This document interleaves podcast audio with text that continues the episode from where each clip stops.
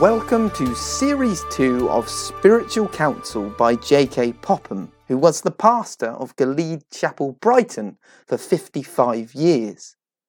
For nearly 20 years, he wrote monthly letters in the Friendly Companion magazine. His prayer was that a divine blessing might rest on them. So now we go back to 1929. The subject is God's eyes, nose, mouth, ears, and hands.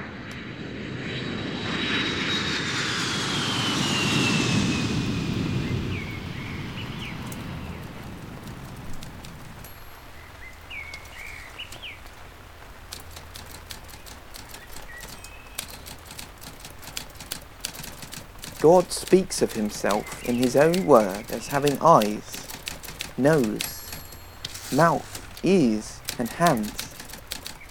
Condescending mercifully, God takes our members and accommodates them to himself in order to convey instruction to us in a way that will strike our minds. He is infinitely above us and unlike us Yet in this most lowly manner, he speaks as to children whose heavenly Father he has, through grace, made himself. When then you read in his word such expressions as the eyes of the Lord, understand his absolute knowledge of all men. When he promises that his eyes shall be upon the temple which Solomon built. Understand his gracious and merciful regard to the prayers of penitents, of famine stricken people, of vanquished armies, of distant captives. Again, when you read of God smelling a sweet smelling savour or rejecting sacrifices, we may see the satisfaction which a proper sacrifice is to him, or his loathing of that which is contrary to his commanded offerings.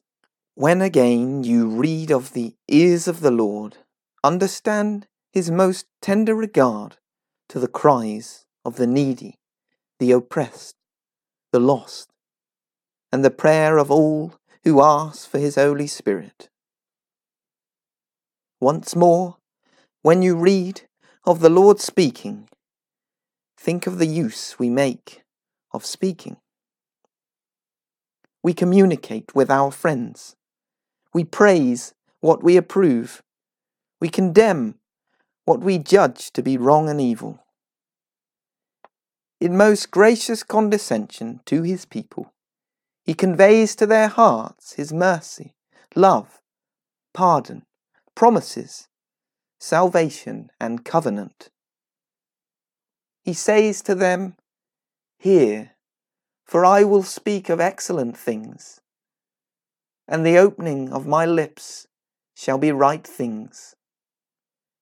O observe all his words, for they are all plain to him that understandeth, and right to them that find knowledge. But when the kings of the earth set themselves against the Lord and his anointed, and unite to break their bands asunder and cast away all restraint, he solemnly declares that he will laugh at them and have them in derision.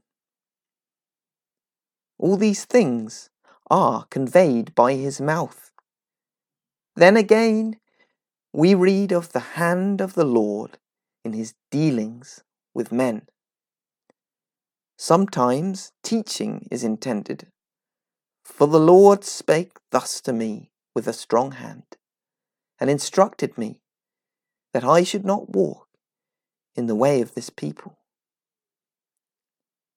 Sometimes his power is set forth to silence unbelieving reasoning.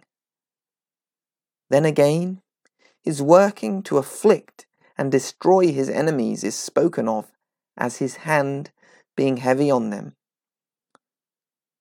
When punishment is to be inflicted on a backsliding child of God, and a choice is given him either to be dealt with by men or God, faith makes choice of the merciful, mitigating hand of the Lord.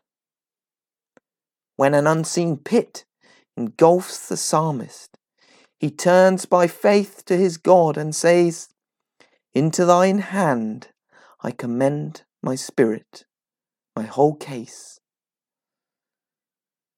Thus Jehovah makes himself known to his church, as ever caring for and watching over her with the infinite love of her everlasting Father.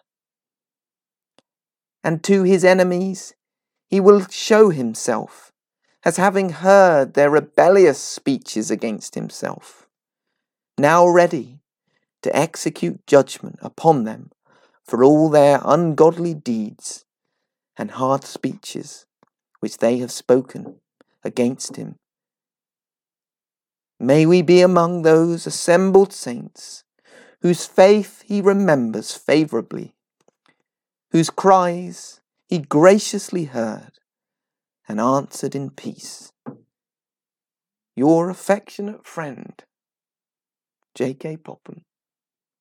Brighton, October 1929.